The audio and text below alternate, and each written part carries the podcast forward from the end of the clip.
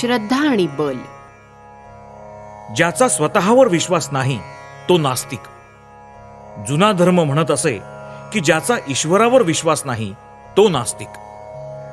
पण नवा धर्म म्हणतो की ज्याचा स्वतःवर विश्वास नाही तोच नास्तिक.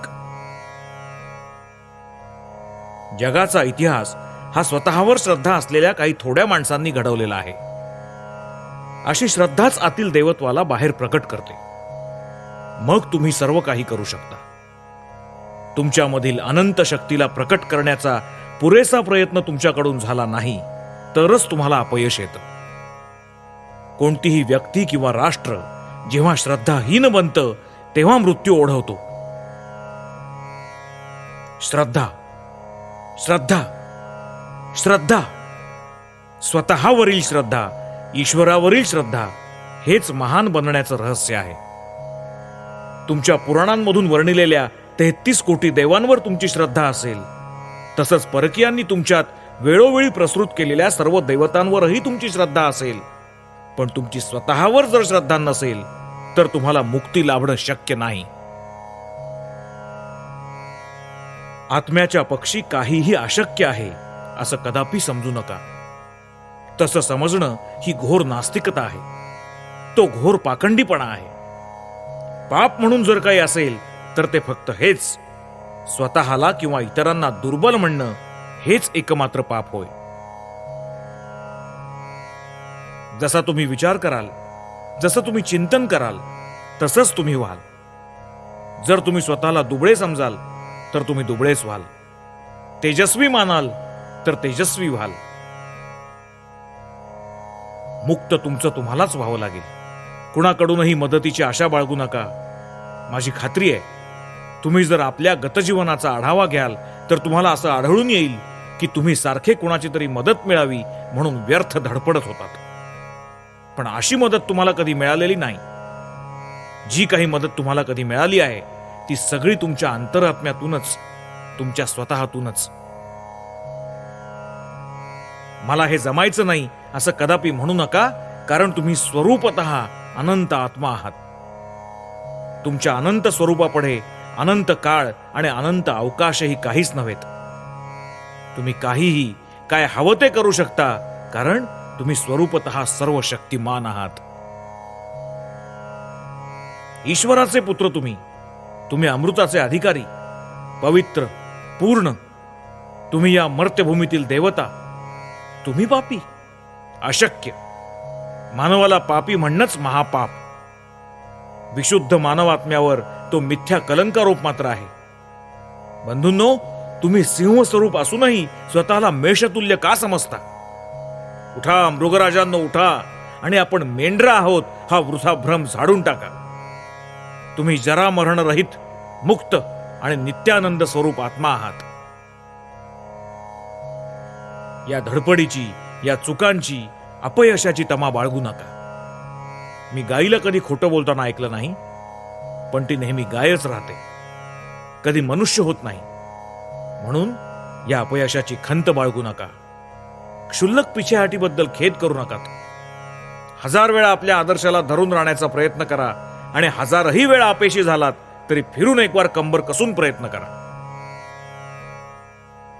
कपाळावर हात ठेवून आपल्या दुर्बलतेबद्दल सुस्कारे टाकत बसणं हा काही ती दुर्बलता दूर करण्याचा उपाय नाही.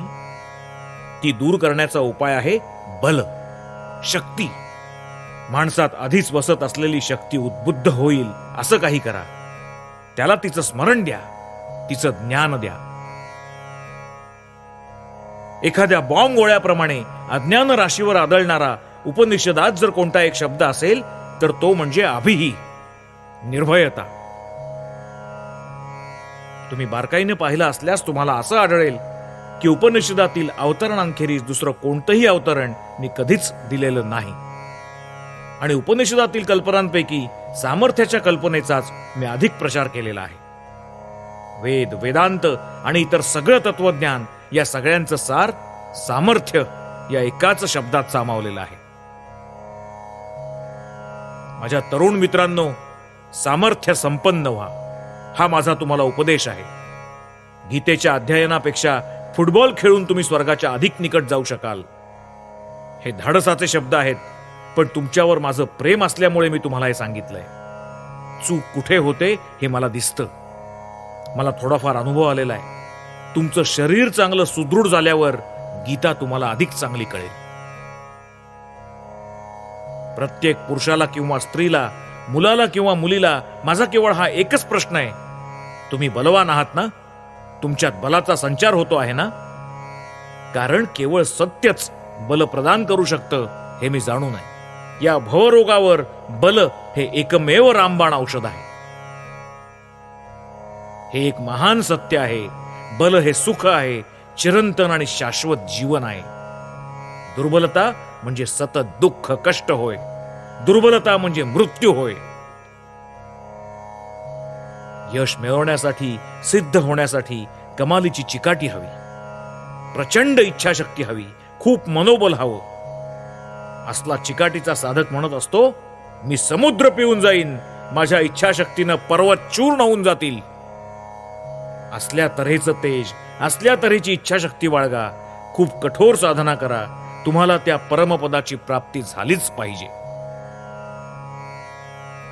माणसं हवी आहेत माणसं हवी आहेत. इतर सर्व काही आपोआप जुळून येईल. पण सशक्त उत्साही श्रद्धावान आणि निष्कपट अशी तरुण माणसं हवी आहेत. असे शंभर तरुण जरी मिळाले तरी सर्व जगात क्रांती घडवता येईल. दुंदुभी नगारे आता काय हिंदुस्थानात तयारच होत नाहीत? भेऱ्या तुताऱ्या भारतात काय मिळणं बंद झालं? या सगळ्यांचा घनगंभीर ध्वनी पोरांच्या कानावर आदळू द्या. अगदी लहानपणापासून नाजूक वाद्य ऐकून ऐकून आणि नाजूक संकीर्तन कानी पडून सगळा देश अगदी बायकी होऊन गेलेला आहे. अज्ञानात पिचत केवळ खाण्यापिण्याचं जीवन जगण्यापेक्षा मृत्यू श्रेयस्कर पराजयाचं जीर्ण जगण्यापेक्षा रणमैदानावर मरणच चांगलं. पुढे वा काहीतरी विरोचित कार्य करा. तुम्हाला मुक्ती प्राप्त झाली नाही तरी त्याचं काय एवढं मोठं? किंवा पुष्कळदा तुम्हाला नरकवास भोगावा लागला तरी त्याचंही काय मोठं आहे? हे वचन खोटं आहे का बघा? मनसी वचसी काय पुण्य पियुष पूर्णा त्रिभुवनमुपकार श्रेणीभी प्रीणयंता परगुण परमाणू पर्वती कृत्य नित्यम निजरुधी विकसंत संती संत कियंत ज्यांच्या विचारात उच्चारात आणि कृतीत पावित्र्य भरलेलं आहे असे काही पुण्यश्लोक महात्मे आपल्या उपकारक कृत्यांनी त्रिभुवनाला संतुष्ट करतात. आणि इतरांच्या ठाई असलेल्या परमाणू एवढ्या गुणाला पर्वता एवढा मोठा करून आपल्या हृदयाचा विकास करतात. प्रत्येक जण आपल्या पूर्ण शक्तीनुसार जोपर्यंत कसून उद्योग करत नाही तोपर्यंत काही होणं शक्य आहे. उद्यमी आणि साहसी मनुष्यालाच देवी लक्ष्मी प्रसन्न होते. मागे वळून पाहण्याची गरज नाही. पुढे पुढे चला. आपल्याला अमर्याद सामर्थ्याची अपरंपार उत्साहाची उदंड धैर्याची आणि निस्सीम धीराची गरज आहे. या सगळ्या गोष्टी असतील तरच महत्कार्य सिद्धीला जातील. हताश होऊ नका. तलवारीच्या धारेवरून चालण्याप्रमाणे मार्ग अत्यंत बिकट आहे करा. तरी निराश होऊ नका. उठा. जागे व्हा. आणि आपलं ध्येय आपलं लक्ष गाठा.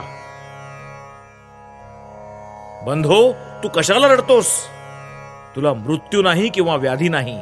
मग हे बंधो कशाला रडतोस? तुझ्यात परिवर्तन होईल किंवा तुझा मृत्यू होईल असं कधी कोणी सांगितलं नाही?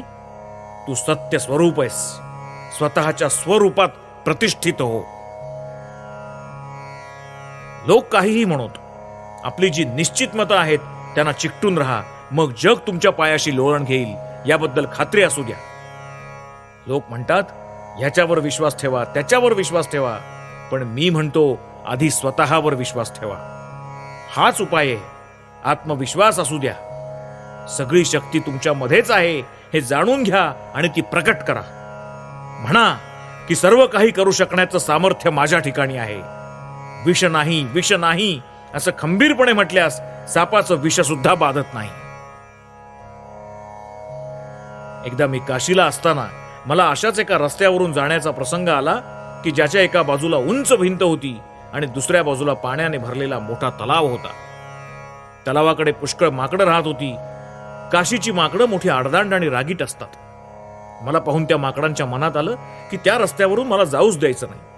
म्हणून मी पुढे जाऊ लागताच माझा पाय धरून ती खेकसू ओरडू लागली. ती जवळ आलेली पाहून मी धावू लागलो पण मी जितक्या वेगाने धावत होतो त्यापेक्षा जास्त वेगाने ती माझ्या अंगावर धावून येऊ लागली आणि मला चावू लागली. त्यांच्या तावडीतून सुटणं मला अशक्यच वाटू लागलं.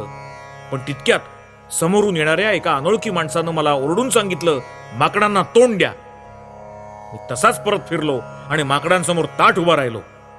त्याबरोबर ती मागे हटली आणि पळून गेली. आयुष्यभर लक्षात ठेवण्यासारखा हा धडा आहे. भयावह अशा ज्या ज्या गोष्टी असतील त्यांना तोंड द्या. ठामपणे तोंड द्या. उठ आणि युद्ध कर. एक पाऊलही मागे घेऊ नकोस. हीच मुख्य गोष्ट आहे. काहीही हो तू शेवटपर्यंत लढ. आकाशातले तारे खाली पडू देत सगळं जग आपल्या विरुद्ध उभं राहू देत. मरण म्हणजे केवळ वस्त्र बदलणं आहे. त्याचं काय? म्हणून तू लढ. भेकड होऊन तुमचा काही फायदा होणार नाही. माघार घेतल्यामुळे तुम्हाला कोणतंही संकट टाळता येणार नाही. जगातल्या सगळ्या देवांची तुम्ही रडून प्रार्थना केली आहे पण तुमच्या दुःखाचा अंत झाला का? तुमचा जेव्हा विजय होतो तेव्हा देव तुमच्या सहाय्याला येतात. मग त्यांचा काय उपयोग? झुंजत झुंजत मरा. तू अनंत आहेस. तुला जन्म नाही मृत्यूही नाही. तू अनंत आहेस म्हणून तुला गुलाम बनणं शोभत नाही. उठ जागा हो. उभा राहा आणि लढ.